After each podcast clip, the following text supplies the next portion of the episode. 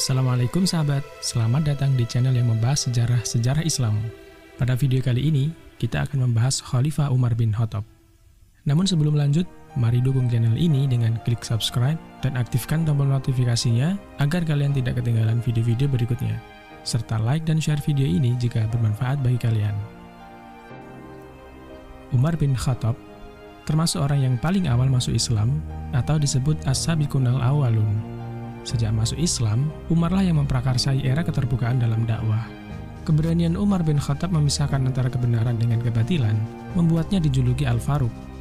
Sementara di masa jahiliyah, Umar termasuk orang yang berpengaruh di Quraisy. Beliau sering diutus untuk menjadi duta bagi suku-suku Quraisy yang berselisih. Di masa Khalifah Abu Bakar, Umar bin Khattab adalah sahabat dan penasehat terdekat sang khalifah. Selain itu, kredibilitas dan kemampuannya dalam membantu khalifah membuat ia ditunjuk langsung oleh Abu Bakar sebagai penggantinya. Ia dijuluki Khalifah Khalifah Rasulullah yang artinya pengganti dari pengganti Rasulullah. Namun julukan ini akhirnya berubah menjadi Amirul Mukminin. Tidak seperti di masa Abu Bakar As-Siddiq yang terjadi masalah stabilitas politik atau keberlanjutan agama akibat banyak gerakan murtad dan munculnya nabi baru. Di masa Umar bin Khattab, kondisi politik dalam negeri jauh lebih stabil dan aman. Hal ini karena keberhasilan khalifah sebelumnya mengatasi masalah tersebut melalui gerakan militer. Akhirnya, membuat keadaan Jazirah Arab bersatu di bawah Khalifah Abu Bakar dan keadaan ini berlanjut di masa Umar bin Khattab. Setelah keadaan politik stabil, kaum muslimin mulai melebarkan wilayah keluar Jazirah Arab atau ekspansi wilayah. Ekspansi pertama dilakukan ke arah utara, yaitu di perbatasan antara Kekaisaran Bizantium dengan Kekaisaran Persia, yang sekarang adalah wilayah Syam dan Mesopotamia. Ekspansi ini sudah dimulai sejak masa Abu Bakar dan diteruskan oleh Khalifah Umar bin Khattab. Perang habis-habisan antara Bizantium dengan Persia dari tahun 603 hingga 628 Masehi membuat mereka lemah dan tak mampu membendung gelombang penyerbuan Muslim Arab yang telah tiba di perbatasan. Ekspansi Muslim adalah perang model baru, tak seperti peperangan yang merusak yang dilakukan kedua kekaisaran Bizantium dan Persia. Perang Islam dikombinasikan dengan seruan untuk keadilan dan keharmonisan sosial yang sesuai dengan pesan Nabi. Ketika masa Abu Bakar As-Siddiq, secara bersamaan pasukan Muslim dikirim ke Suriah dan Persia pada tahun 633 Masehi. Khalid bin Walid memimpin pasukan ke arah Persia, sedangkan Yazid bin Abu Sufyan dikirim ke Syam dan berhasil menaklukkan kekuatan Bizantium di Syam. Ekspedisi ini berlangsung sejak masa Abu Bakar hingga masa Khalifah Umar bin Khattab. Dalam ekspedisi ini, Khalifah memfokuskan penyerbuannya ke Syam, di mana pasukan Khalid yang sedang memerangi Persia diperintahkan untuk membantu pasukan yang ada di Syam. Pasukan gabungan Muslim bertemu dengan pasukan Bizantium dalam Perang Ajnadain yang berlangsung 30 km dari barat Jerusalem. Pasukan Muslim berhasil memukul mundur pasukan Romawi yang dipimpin saudara kaisar sendiri. Pasukan Bizantium yang tersisa merangsek ke kota Jerusalem, Kaisarea, dan Gaza yang sudah dibentengi dengan baik. Maka, pasukan muslimin yang menang dapat menguasai wilayah pedalaman Palestina. Lalu, pasukan muslim di bawah komando Khalid bin Walid bergerak ke utara dan mengepung kota Damaskus, yang akhirnya jatuh pada September 635 Masehi. Kemudian dibuatlah perjanjian dengan penduduk setempat dengan tujuan untuk menenangkan ketakutan penduduk setempat. Dalam perjanjian tersebut, Umar menjanjikan bahwa hidup, harta, dan agama mereka akan dilindungi dari gangguan selama membayar jizyah atau upeti kepada pemerintahan Islam.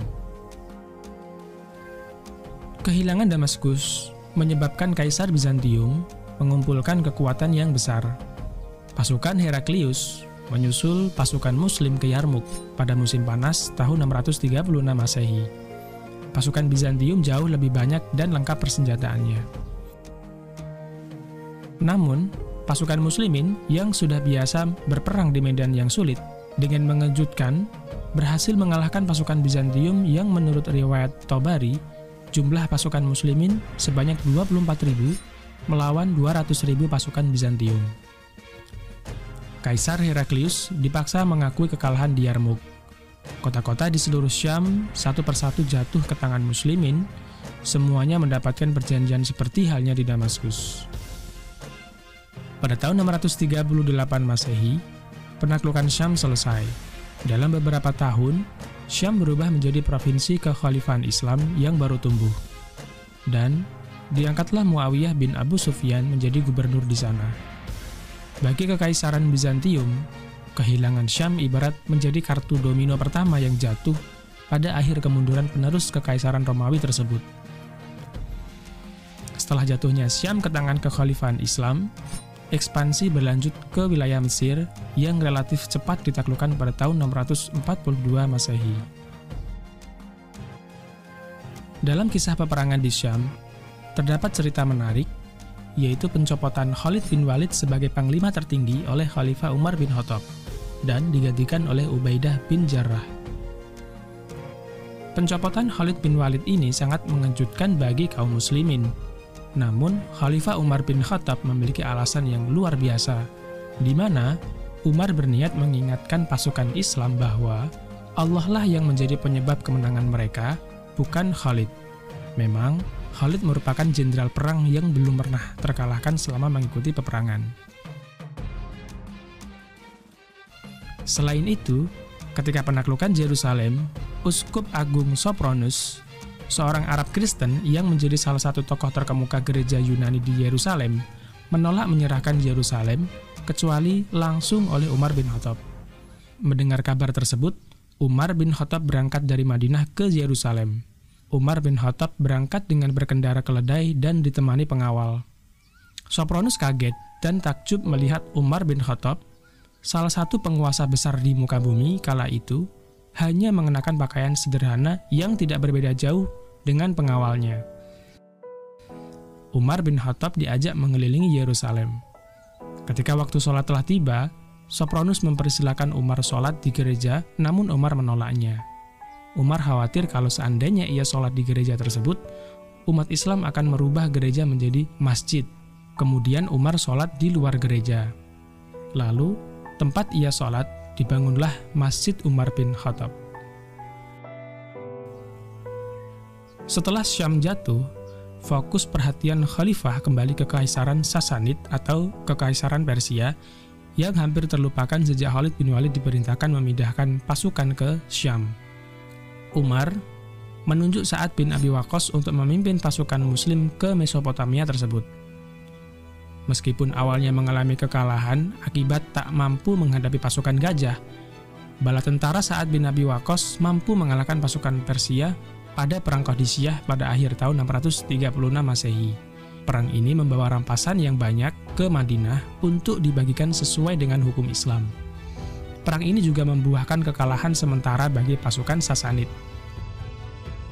Setelah pertempuran ini, pasukan muslim terus mendesak masuk dengan cepat sampai ke ibu kota Persia, yaitu Madain atau Ctesifon. Setelah itu, mereka melanjutkan ke arah timur dan mematahkan dua kali serangan balasan dari pasukan Persia yang pada akhirnya berhasil menghancurkan kekaisaran Persia dan menjadikannya daerah muslim sampai dengan saat ini. Masa kekhalifahan Umar bin Khattab patut diperhatikan bukan hanya karena penaklukan militer yang cepat, melainkan juga pemerintahnya di wilayah taklukan. Salah satu aspek paling mengesankan dari penaklukan dan penggabungan ke wilayah Islam adalah tidak merubah kehidupan penduduk di tanah taklukan. Ada dua perubahan pada penduduk setempat. Pertama, soal kepada siapa mereka membayar upeti. Sebelumnya, penduduk di wilayah taklukan Islam membayar upeti ke Romawi dan pemerintahan Persia. Sekarang, mereka membayar upeti ke Madinah sesuai dengan syariat Islam atau biasa disebut dengan jizyah. Jizyah dikhususkan bagi non-muslim yang tinggal di wilayah Islam sebagai ganti rugi atas perlindungan keamanan yang dijamin oleh kekhalifahan Islam. Besaran jizyah tidak jauh lebih tinggi, bahkan lebih kecil dibanding pajak yang harus dibayar ke Romawi atau Persia. Hal inilah yang membuat non-muslim lebih memilih diperintah oleh kekhalifahan Islam dibanding Romawi maupun Persia. Pada masa Umar bin Khattab ini, kehidupan ekonomi bangsa Arab sangat makmur, khususnya kaum muslimin. Harta rampasan perang dikelola oleh Baitul Mal yang didirikan Khalifah Umar untuk kepentingan umat. Baitul Mal adalah lembaga pengelola keuangan pada masanya. Selama 10 tahun, 6 bulan, 4 hari memerintah kekhalifahan Islam, Umar bin Khattab telah mengubah negara Islam muda menjadi sebuah kekuatan besar di tanah Arab. Ekspansi cepat dibarengi dengan stabilitas sosial, membuktikan kemampuan Umar bin Khattab sangat luar biasa sebagai administrator dan pemimpin. Beliau menjadi salah satu penguasa paling berhasil dalam sejarah Islam. Kesuksesannya dalam mengibarkan panji-panji Islam mengundang rasa iri dan dengki di hati musuh-musuhnya. Salah seorang di antara mereka adalah Fairus atau Abu Lu'lu'ah. Mantan pembantu Mughirah bin Syubah ini telah mengakhiri hidupnya dengan cara yang amat tragis. Ia menikam Umar bin Khattab tatkala sedang memimpin sholat subuh pada Rabu 26 Zulijah tahun 23 Hijriah atau bertepatan pada tahun 644 Masehi. Umar bin Khattab wafat pada hari Ahad dalam usia 63 tahun, persis seperti usia Nabi dan Abu Bakar As-Siddiq. Sebelum meninggal, ia sempat memilih enam orang sahabat Nabi sebagai formatur untuk menentukan khalifah setelahnya. Mereka adalah Utsman bin Affan, Ali bin Abi Thalib, Zubair bin Awam, Sa'ad bin Abi Waqqas, Abdurrahman bin Auf, dan Tolhah bin Ubaidillah. Dalam musyawarah, akhirnya terpilihlah Utsman bin Affan sebagai khalifah pengganti Umar bin Khattab.